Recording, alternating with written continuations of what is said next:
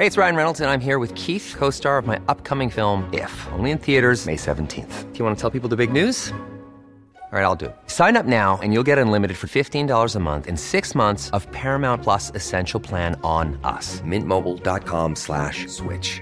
Upfront payment of $45 equivalent to $15 per month. Unlimited over 40 gigabytes per month. Face lower speeds. Videos at 480p. Active Mint customers by 531.24 get six months of Paramount Plus Essential Plan. Auto renews after six months. Offer ends May 31st, 2024. Separate Paramount Plus registration required. Terms and conditions apply if rated PG.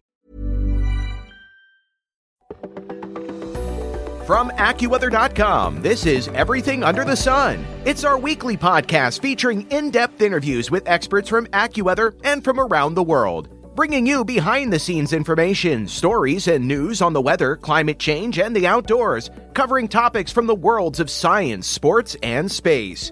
It's all the information you need to weatherproof your life. And now, here's the host of Everything Under the Sun, AccuWeather meteorologist Dean DeVore. Friends, welcome into episode five of the spring series for 2022, second weekend of April, and a big weekend at that. The Masters going on, and also uh, a lot of folks wanting to get outside and enjoy spring weather. That's been on hold in the Great Lakes in the Northeast. Over the last uh, several weeks, we've been seeing these really chilly shots of air, and there's one that's unseasonably cold for April in the midst of the Great Lakes in the Northeast. That will be lifting out. We're going to get a major pattern shift coming into next week.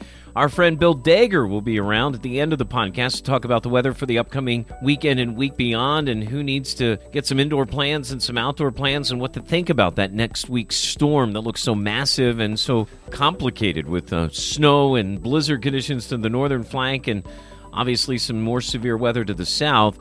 Uh, speaking of severe weather, can you imagine being a meteorologist on the air and seeing that a tornado was going to go right over your home and weren't sure your kids were plugged in or watching? Would you call them in the middle of your broadcast? Well, Doug Kammerer of NBC Washington did that last week. We'll talk to him. And on our first Rays of Focus segment this week, it's not too early to talk about hurricanes. The AccuWeather hurricane forecast has been out for a week or so. We've been seeing some others come out. Dan Kottlowski is waiting in the wings to talk hurricanes and tropical systems. Friends, sit back and relax. It's time to sit back and enjoy as we talk about everything under the sun from AccuWeather.com.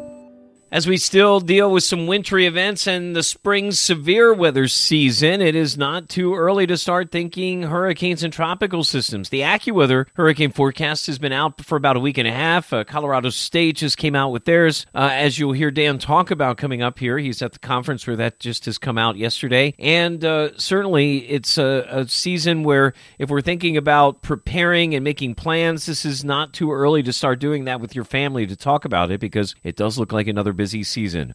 Our chief hurricane forecaster and certainly uh, expert senior meteorologist Dan Kottlowski joins us now on everything under the sun from AccuWeather.com. Well, here we are coming around the bend and heading right to uh, the middle of spring and getting ready for hurricane season. It's hard to believe that the tropics are in our sights, but happens uh, when we start to kind of wane away winter and uh, think about the tropics and going from uh, May through June and July and August and into September and October and November. It's uh, that busy time of year again, and it's time to talk the AccuWeather hurricane and tropical forecasting with our expert Dan Kottlowski, who joins us this week from South Padre Island in Texas, which is uh, certainly no stranger, uh, Dan, to a lot of horrific weather over the years with these hurricanes that come into the Texas Gulf Coast. You're there, Dan, for a, a, a seminar. Tell us a little bit about uh, what you're there for and some of the things that you guys have been talking about at this uh, hurricane and tropical seminar this week. We're talking basically about uh, what has happened uh, this past season, 2021.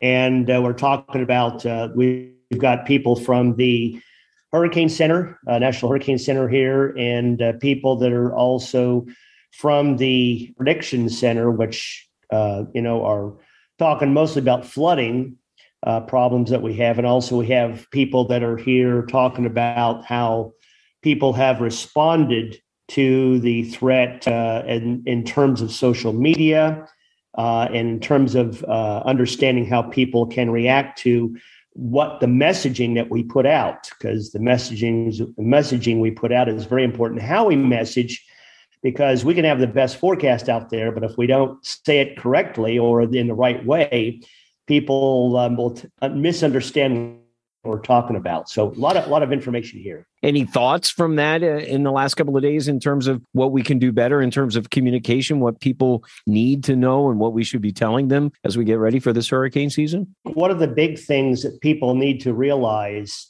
is that when when an initial forecast is issued, let's say anywhere from three to five, and sometimes even later out than that, uh, those forecasts are out five, six days out before the hurricane is going to create uh, havoc. Uh, those forecasts are not nearly as accurate as the ones that are issued, let's say, a couple of days before. The problem we're seeing is a lot of people tend to what we call anchor with the initial forecast they think, oh, the for- the storm's heading here, and it's not going to affect me whatsoever. Well, even though the track of the forecast may not be right over top of your house, uh, if you live to the right of where a hurricane is making landfall, you're still going to have uh, tremendous impacts uh, from that hurricane, and also the size of the hurricane and the speed at which the hurricane is moving has a big role. And this is the reason why you have to update your impression and your understanding of the hurricane uh, every few hours, especially when it's making and when it's within you know a couple of days of landfall, so that you can better prepare, uh, better understand what your tolerances are, so that you can make great decisions on whether to evacuate, hunker down, or whatever plan you may have. Most people who live along the coast or near the coast uh, tend to really, um, a lot of people make poor decisions uh, initially as to what they're going to do. And a lot of people panic too. This is even more the important reason why people should be doing their preparation work right now. Have your plan in place. The plan includes understanding whether you're going to stay or go. Sometimes it's a very, very tough decision. Uh, tough decision especially if, if you have plants, if you have uh, something in your house, uh, materials or whatever in your house that you just do, do not want to part with. And you need to deal with those, uh, either uh, put them in a secure area or take the pets with you. But uh, again, a lot of decision making has to be made and, and fairly quickly when a storm is heading your way. When Dan says if you're to the right of where the storm comes in, obviously that's dependent on the direction the storm is coming in. So if it's coming in from the south, the right would be to the east of it. If it's coming in the direction where it's going to strike land is more, uh, you know, from east to west, which is can be common a little bit as things curve back in. That would actually be north of the storm center. So yeah, it's that what we call the upper right quadrant of the storm. So if you look at the storm and you draw an arrow and it's direction, that would be in that upper right side uh, to the to the right of the top of the arrow as it's uh, going forward in the direction of its motion, and that is where we get the strongest storm surge. Um, kind of the you know if you think about it, the momentum of the storm is kind of all piled up with the wind and the rain coming in and then just battling down on on areas there. So that's we're talking about that, and and I agree, Dan. This is kind of where I am, and we've talked about this in other episodes. Of we have the abilities to tell people our thoughts about a longer range forecast now, much better than 5, 10, 15, 20 years ago.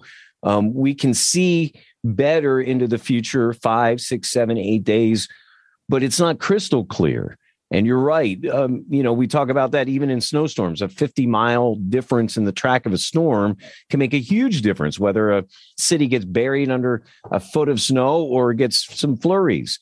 It's hmm. certainly uh, even more uh, true in these hurricane situations because if that goes 50 miles one way or the other, you can either be in that uh, front right quadrant and get pummeled, or you can be on the western side of the storm where you've got offshore flow and actually some better weather uh, very quickly after the storm passes. So you know those those things again uh, it makes it difficult because sometimes we don't know those final movements until the day or sometimes hours, sometimes minutes before landfall. That's the the real challenging thing about hurricanes, right? Yeah, exactly. And I just want to point out, you know, we're, you know we're forecasting 16 to 20 storms this year, and this season looks the, the overall weather pattern and the way things are setting up in the Atlantic. Um, and what we again we're we're perceiving this because we're we're basing this on long range computer models which uh, last year I think did a pretty good job. And this year, those same models are certainly suggesting that the same conditions that we saw last year, warm water, uh, sort of like a, a neutral or weak La Nina pattern, are going to be in place uh, during much of the season. So that simply means that uh, that all the conditions favorable for tropical development will favor instead of hindering tropical development. You know, there's another aspect that we look at, Dean, and that is what is the state of the weather across the Indian Ocean and, and in, into Africa.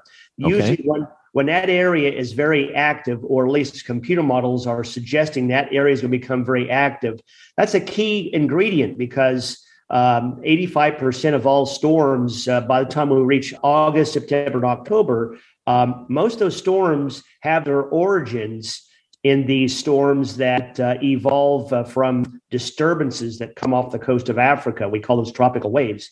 And so, uh, long range computer models uh, when, they're, when they're looking at uh, some key uh, values across that area, are looking very similar to last year. Maybe not quite as robust with with the uh, with the um, signal that we're seeing, but still the signal is there. So uh, it, we call that the Easter. We call it the Eastern um, African wet, wave train. basically, tra- tropical waves, storms coming off, coming across Africa, and that train of storms um, is forecast to be quite active. Now, we do have a signal that will give us an indication whether the models are correct or not by looking at rainfall over Southwest Africa. Okay. So, uh, uh, places like Ghana and uh, Sierra Leone, you know, those areas will give us uh, some idea whether if they have above normal rainfall as we go through the early part of the summer.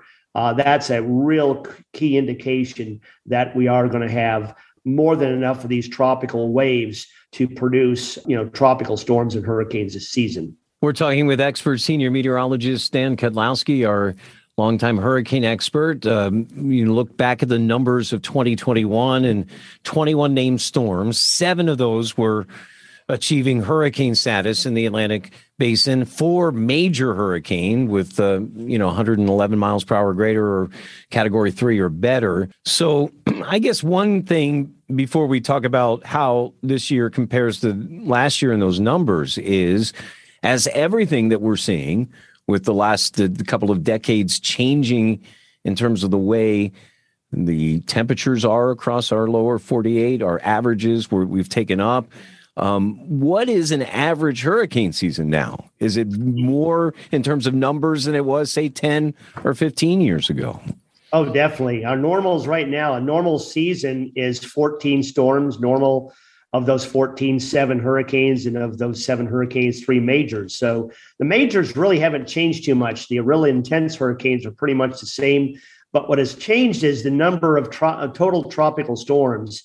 Uh, one reason for that is probably our technology has improved quite a bit. We are now able to detect. I mean, the satellite imagery that we look at is so much better than we had. It's even, crazy. It's it's yeah. like it's like having a a crystal ball into that storm with the amount of clarity that we see. I mean, we talk about that on a daily basis. We can see a little cumulus cloud over us on the GOES stuff now, and same story, which makes this so much easier in some ways, but uh, just shows the power and the fury. But you're right, uh, the the tools are so much better.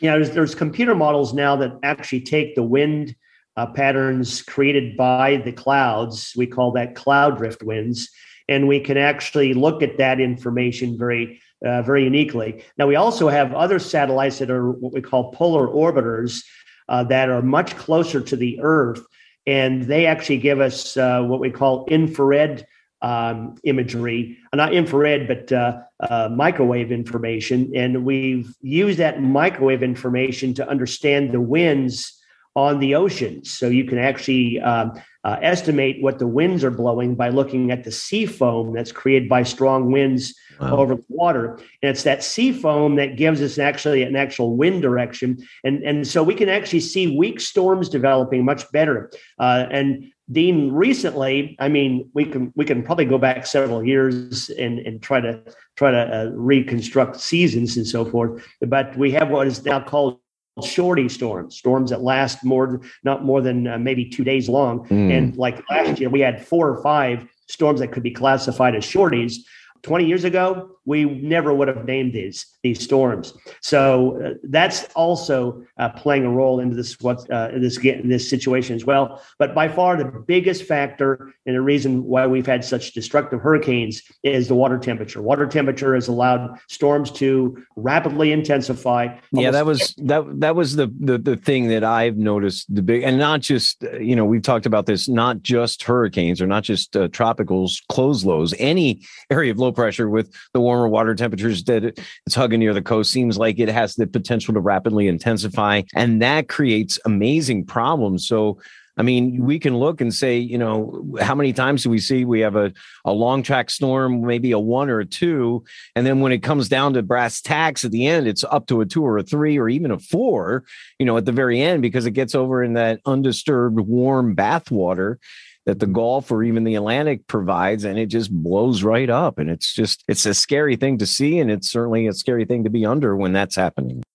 Exactly. And our computer models now, the intensity models have improved quite a bit. 20 years ago, we had a really rough time trying to forecast the intensity of these monster storms. Now, I'm talking about the monster storms. I'm talking about the weak ones. The weak ones, we still have a really difficult time understanding the intensity. But when you have a well developed storm now, a long range com- or even computer models going out five days can give you a pretty good sense as to whether this could be one of those fast intensifying uh, hurricanes. And that's why we are better able, I think, to really warn people of these of these situations. But still, I still tell people that if if the hurricane is a category two hurricane heading your way and it's forecast to stay as a category two, I would prepare for a category three, right? you know, one yep. intensity higher, because um, you just never know uh, when these things do interact with warm water. I think I think that the other thing about hurricanes is, you know, and and sometimes as meteorologists, it's hard for us to shift perspectives. I mean, we can look at a storm and when you're in the middle of the storm, it's this big honking entity that is dangerous and deadly. And it looks like it's the only thing in town. But then when you step back and you look, these storms are just kind of like tops, you know, spinning tops in a big arena. And some of the littlest things can start knocking those tops off into different problems. And especially when they're not as strong as you said. I think the big, long track, strong storms kind of have the mind of their own and the momentum to do the things that we think they're going to do long range. It's when it's a weaker storm and it's in this big plate of soup and and it doesn't have as much strength, it can get buffeted and changed by something that maybe the models missed in terms of a wind direction or some dryness or some Saharan dust and all those things. So I think that is that a good way to uh, analogize what you were talking about? I think it is. You know, those and those factors are wind. Wind is a big factor. The direction which wind is is coming over top of the storm and uh, the column of air that's coming over top of the storm. We call that wind shear, uh, the, the, degree of uh, wind change uh, from uh, the lower part of the storm to the upper part of the storm. Uh, those winds have a huge impact. Of, but another thing that is also very difficult to detect is or understand is the dryness of the air as well. People mm-hmm. think, oh, there's a storm over the Atlantic, so it's got plenty of moisture. But um, what we're learning now because of, of better satellite technology is there are regions of very dry air that were poorly detected uh, several years ago that we now detect now. So we see dry air wrapping into part of a storm. We know that that may actually affect the intensity of that given storm. And, and sometimes that will change the whole character of the storm. You know, many times, Dean, we are always uh, horrified by storms that that come up the east coast of the United States. Fortunately, not too many of them come up, but we had Henri uh, move up into uh, Rhode Island, eastern uh, tip of uh, Long Island uh, last year and cause very heavy rainfall. And of course, that set up the precursor for Ida. You know, right?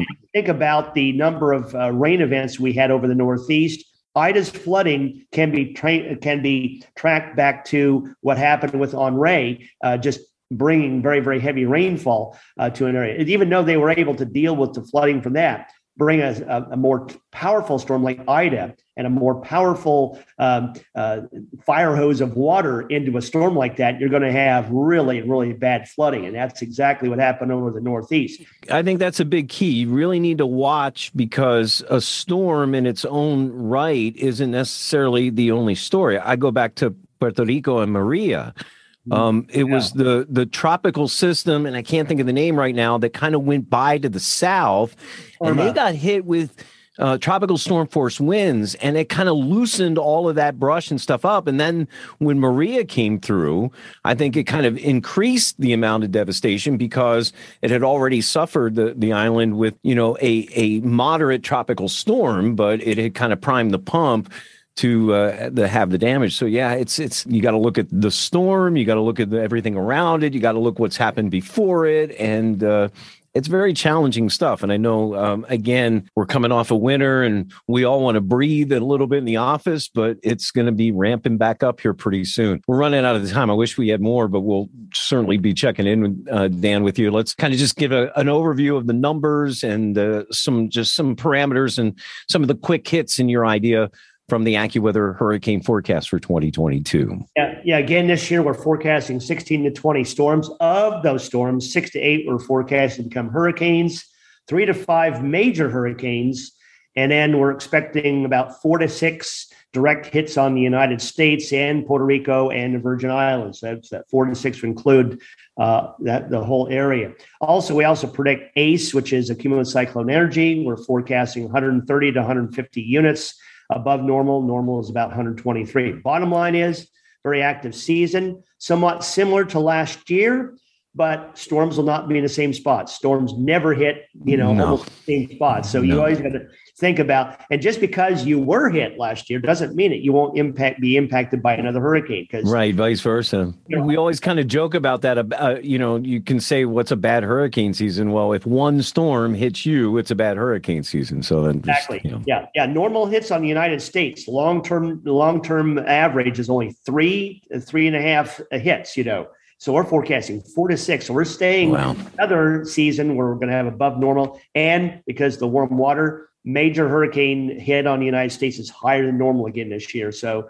I hope it's another not it's not another Laura or another Ida, but unfortunately, uh, the probability is much is much higher than normal. Well, Dan, thanks so much for you and your team and everybody else. I know you'll be working hard here in the next couple of uh, months, several months, and we'll be working hard with you to keep people up to date. Have another update here when we get a little bit closer. But if you would like to read the AccuWeather.com and AccuWeather hurricane forecast, it's out there for you to read on our website. We'll put the link on our notes section. Dan, enjoy the rest of your conference down there in Texas, and we'll see you back in the office soon. Thanks a lot, Dean. You can go on to AccuWeather.com and find that in depth report and forecast for the hurricane season from AccuWeather. We'll have a link to that in our notes section of the podcast. You can follow Dan on his Twitter feed at Helicity Man. That's a parameter in meteorology. Helicity, H E L I C I T Y M A N. Helicity Man. Don, Dan Kottlowski and his uh, Twitter feed.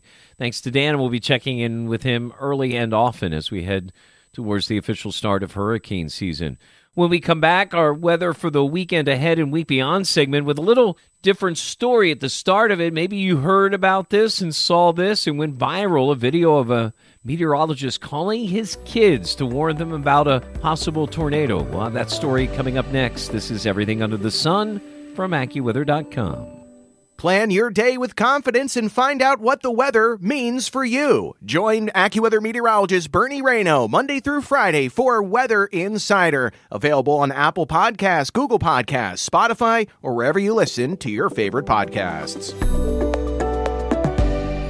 Welcome back to Everything Under the Sun from AccuWeather.com. I'm your host, meteorologist Dean DeVore. Bill Deger is waiting in the wings to talk with me about the weather for the upcoming weekend and week beyond. But up first, I think you heard about this story, didn't you? Last week, a meteorologist was on the air in Washington, D.C., saw a tornado potentially heading right over his house, was concerned his kids weren't paying attention to the weather or the television, and he wanted them to get the word. We'll let Doug Kammerer pick up the story with me here on Everything Under the Sun from AccuWeather.com. When one of the biggest parts of your job as a meteorologist is to help other people protect lives and property, when dangerous weather is impacting the area that you're forecasting for, sometimes it's hard to think about yourself and your family. But those of us who's been doing this for a long time have had occasions when we see bad weather headed in the areas where the people that we love are and care about and and we have to act. Personally, I've had to keep family members up to date on the weather forecasting and even minute by minute stuff uh, with hurricanes along the Gulf Coast and where my partner Joel's family lives in Puerto Rico. Uh, we've uh, certainly had to do that too often, but sometimes even in those most intense times, we have to stop down and take care of those who are closest to us. And that happened this past Wednesday. NBC4 Washington, D.C. Chief Meteorologist Doug Kammerer was on the air giving live coverage as severe storms were moving through the DMV. And he saw a potential tornado was going to track right over his house. And he knew his kids were probably not paying attention as the adults were. And so he had to do something right away. And that's something that he did, endeared him to parents, viewers and people around the world. And joining us right now, Chief Washington, NBC Washington meteorologist Doug Kammerer. Doug, pick up the story there. You were on the air. Yep. A tornado warning was out. And you know how now we see all the polygons, and you pulled up. I Yeah. saw the video. You pull up that drawing or that polygon, and that center of that tornado path is right over your house. And tell us what happened there. Yeah, it, it really was. Uh, really was surreal. I, I mean, I'm watching this uh, go on. I'm talking to my audience, trying to warn everybody about the tornado, and I, I zoom in, and I'm I know I'm zooming in close to my neighborhood, but then I zoom in uh, almost right over my house, and this is exactly where this tornado was going to be going. And we, you know, we did have a confirmed tornado out of this storm in the Tysons Corner area, which is only about five miles from my house. So looking at that, I'm thinking to myself, as I'm talking on the air Mm-hmm. And warning the viewers, I'm having an inner monologue. You know, how do I warn my kids? Yep. Because I'm live and I, I I didn't think in the moment that I could do that. Um, I knew they wouldn't be watching. I knew they'd be at home on their phones um, or or gaming or Playing video games, right? And right, or- kind of what sequestered. right? have you? Video games, absolutely. You know, I, I I thought I've got to call them. I've got to get on the phone with them really quickly. I'll tell them to, to, to heed the warning, go down in the basement, uh, and protect themselves. And, and that's how that came about. in that moment, I, I know as professionals, sometimes we are caught between a rock and a hard place there. And so Yeah. that inner dialogue must have been must have been difficult, to be honest with you, because since then, you know, they always say hindsight is 2020, but the reaction Yeah. Has been amazing, right? And so is there any doubt in your mind now that you needed to have that inner dialogue? Or do you think if the situation was presented again, you would still have that kind of inner dialogue? I don't know. Yeah, I, I probably would still have it um, because of the type of storms that we get. You know, Mhm. what was there a tornado? Did I see something? I mean, with this one, not only am I looking at it on radar, I'm looking at velocity data, Right. and I'm looking at that couplet coming really close to my house. That velocity couplet, and that's how we knew.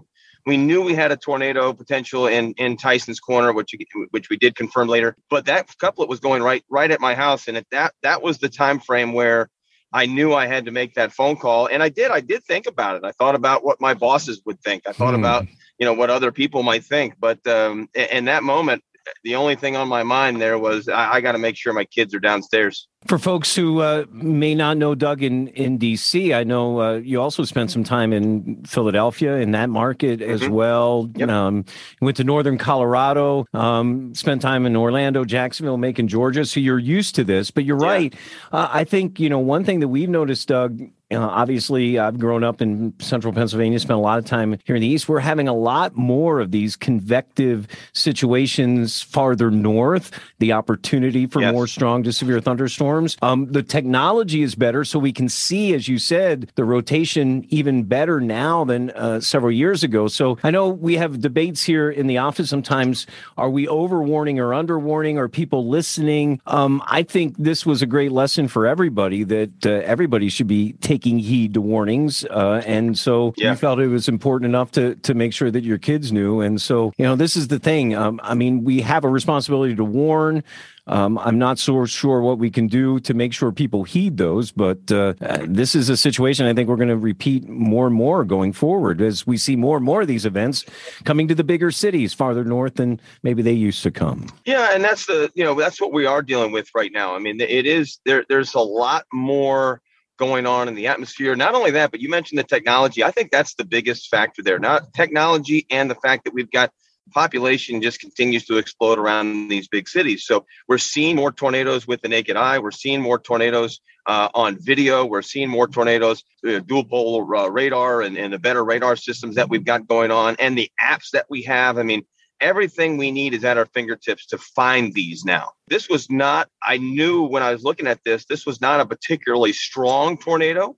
Um, I was thinking it would most likely be an EF0, EF1, and that's exactly what what this was an EF0 mm-hmm. tornado. But you know, the reason, the big one of the big reasons I made that call to my family, we've got a very large tree in our backyard. That tree gets hit, that tree comes in our in our uh, house. On you know, you've got a whole sit, different situation in my house, in a situation that I did not want to have. So the basement is obviously the best place for for my kids to go and for anybody to go if they have a if they have a basement get inside that interior room. But yeah in, in that moment i i knew that we had we had the potential to get some damage. And we, we had some damage with that tornado that hit in Tysons Corner. You know i think we get wrapped up too on words right? Whether it's a tornado or not we can see straight line wind damage that rivals mm-hmm. uh, one of those weaker tornado situations. So um, yeah uh, and and and you're right. Uh, i think you've taught maybe parents a lesson too, not to assume that your kids are knowing exactly what's going on at yeah. every given moment. Right. And, you know, maybe other parents can take responsibility when they see or hear about something to make sure that their kids are plugged in appropriately at that point. Uh, I'm sure that's a conversation. And, you know, as we're pushing now, as everyone does here, we're in the heart of severe weather season as we go through the next mm-hmm. couple of months. Have a plan, right? And I'm sure that's something right. now you've had that conversation with your kids as well. Yeah. And I've gotten a lot of feedback, a lot of feedback from parents, a lot of, pe- a lot of feedback from, you know, even friends and even my co anchors. I mean, you know, my co anchor at the time was watching, she was uh, on her dinner break. She was watching me from home. She called her child after I called my son because it just reinforced the fact that this was real um, and that this was coming and that we had to watch out for it. So, you know, she made that call, a call that, you know, she wouldn't normally make. Um, and that's something that I, I, have heard a lot of. I, you know, a lot of people said that they called their kids or they called, they called their, you know, significant others or what have you. So yeah, that, that, that made a, that made a difference. And I, I really, I'm proud of that. And, and I hope that we can maintain that because you're right. So many people don't heed the warnings that we see. Doug Kammerer, News 4, Chief Meteorologist, Washington, D.C. Thank you so much for being with us. That's a great story, and I think you've taught us all some great lessons. Thanks, Doug. Thanks so much. And now let's bring in AccuWeather meteorologist Bill Deger as we take a look at the weather for the weekend ahead and the week beyond. And I just want to kind of follow up on that uh, great talk that we just had because Bill has a family and has children, and uh, I think you can certainly – uh, kind of sympathize with what Doug was going through there uh, last week when uh, he had to call his kids. Uh, I mean, I know, as I mentioned ahead of that uh, interview, that Bill, I mean, I've had to have that situation where I had to tell uh, friends and family about hurricanes, especially my in-laws in Puerto Rico and and it's it's hard but uh, you know there are times when we're so charged with doing things to help the greater good sometimes we have to be a little selfish ourselves right and help protect our family and friends uh, as we go through this new day and age.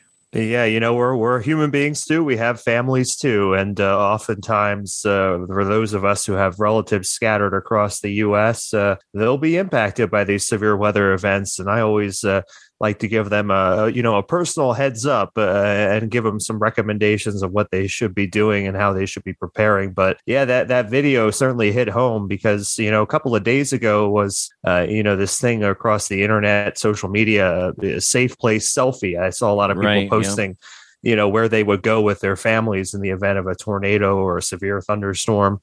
Uh, and and I did gather up the kids and we we went into our little closet in our, our downstairs in our house. And you know it, it, was, a cool thing to get everyone together take the picture but also thinking in the back of your head like i hope i never have to do this. No but it's a good teaching moment. I agree. And uh, you know we talked about that with uh, in our severe weather segment that we did at the beginning of uh, the spring series here as we knew that you know and even farther north bill we're seeing more and more opportunities for severe weather more opportunities than i remember growing up with here in Pennsylvania and where we live and work.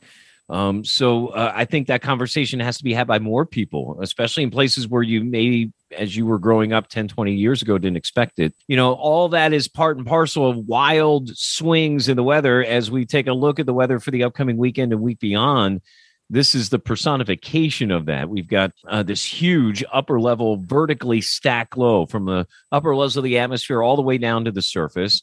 It's going to spin through. It's brought what we hope. And I think, you know, looking at long range stuff and been talking with Bernie and uh, certainly Paul Pastelok, Joe Lundberg, everybody else that works in that long range team. I think this looks like it's the last really significant shot of what I would call wintry air as we start to make, at least for the Great Lakes in the Northeast, that situation flips. We have a major flip coming where all that cold air is going to the west. We start a big warm up in the east. Unfortunately, that's going to have bad consequences here, especially as we get in the middle of the week. Another one of these weeks where we have a huge storm that has multiple implications north to south. Yeah, you know, I'm going to knock on wood for the uh, this being the last, um, you know, major uh, cool snap uh, for the Great Lakes and Northeast. Not to say it won't get chilly again, but uh, I think you're right. You know, scanning out on the computer models the next week, week and a half doesn't really have any system like this. You know, we will have cold fronts come through and we will have drops in temperatures for sure because it's April. But uh, you know, I'm looking for that light at the end of the tunnel. But because boy, were we spoiled there in the middle of March uh, when we had temperatures in the 70s and sunshine in the Northeast. We get a little bit of a taste of that again uh, next week. And you're right, with that comes the threat of uh, severe weather. We will be seeing that again into the uh, new week uh, from the uh, central and southern U.S., perhaps even into the you know Great Lakes, Ohio Valley, Mid Atlantic, if all things uh, develop right. So yeah, it's it's that it's that time of year where you have these clashes of the air masses, and you're getting these wild temperature swings. You know, you're dealing with the snowflakes and graupel and soft hail one day, and then you're out basking in the 70 degree sun a couple yeah, of days later. Yeah, it's uh, you know, and and even in this pattern this weekend, uh, you can have in some places day you know days that are actually two different days right? The morning may look nice and beautiful and sunny and then all of a sudden you get into this crud in the afternoon.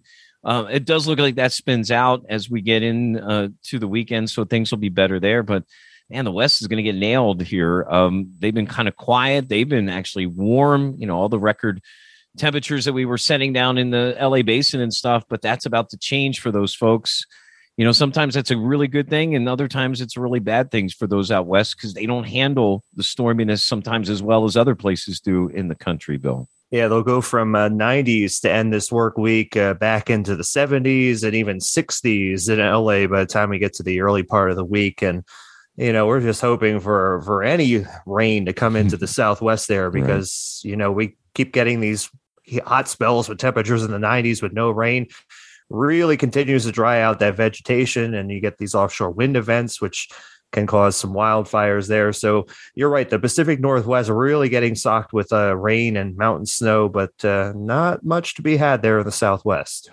Wanted to also bring bill on this week because he is our biggest baseball fan i think in the mornings now. Um, bill and i grew up on the eastern side of this keystone state so we tend to be Phillies fans, but we've got a lot of uh, mixed uh, baseball fans in the uh, in the office, and it has been great to see. Although it's been a challenge, I mean, uh, the Yankees did the smart thing and postponed till Friday afternoon as this podcast drops. I'm uh, not wanting to be out in Wrigley on this Friday afternoon, or even Comerica for that matter, with some hefty showers for that uh, Tigers and White Sox opening game of the season with them. Maybe have some hail and some gusts, and it's all part and parcel of this. But you're excited, aren't you? It's hope springs eternal, right? Absolutely. I know nothing better than opening day. You know, you're coming out of a long, cold winter, and obviously, April baseball is always a little tricky with the weather, Oof, but yeah. it just gives you hope of what's ahead for the next few weeks and months as far as uh, warm, summery weather. And, uh, you know, I always am a fan of the end of baseball season as well, because you get into the fall months and by then you, you just want it to cool down. You want the humidity to go away. right. And, and we've always said that now in this kind of new pattern that we have. Some of our nicest weather the summer is now in September and early October. That's right. Bill, thanks for being with us. Take care of you and your family, and we'll talk to you soon here on Everything. We'll talk soon, Dean. Thank you. And friends, that'll do it for this week's episode of Everything Under the Sun. Special thanks to our guests, Dan Kottlowski, Doug Kammerer, and our own Bill Deger. And we certainly have appreciation for our hundreds of team members working hard every day to weatherproof your life. Remember, we've got a lot of great things going on. Our AccuWeather app on our website, we have those new weather indices that kind of help shape your view of the weather based on different weather factors up to 27 different weather factors that you can kind of keep track of as you plan your day. We've got an interesting interview about that in case you didn't catch it in last week's episode. Also, some great spring gardening tips as we see these cold shots come in and out. But again, hope springs eternal as your garden will get warmer, especially east of the Mississippi as we go into the upcoming week. We'll have another episode next week covering the topics where the weather meets your life. For our executive producers, Ken Prell and Andrew Robb, and all of us here on Everything Under the Sun, again, if you have a moment, take a survey of our podcast to get your opinions out there on AccuWeather.com. And certainly you can email us anytime about our podcast at podcast at AccuWeather.com. For all of us, I'm Dean DeVore. Thanks for listening. We'll see you next week, episode six, as we lead into the Easter weekend here on Everything Under the Sun from AccuWeather.com. Thanks for listening to this week's episode. Be sure to subscribe to, rate, and review everything under the sun on Apple Podcasts, iTunes, Spotify, or wherever you listen to your favorite shows. And of course, if you have an idea for a future podcast, just email us at AccuWeather.podcast at AccuWeather.com.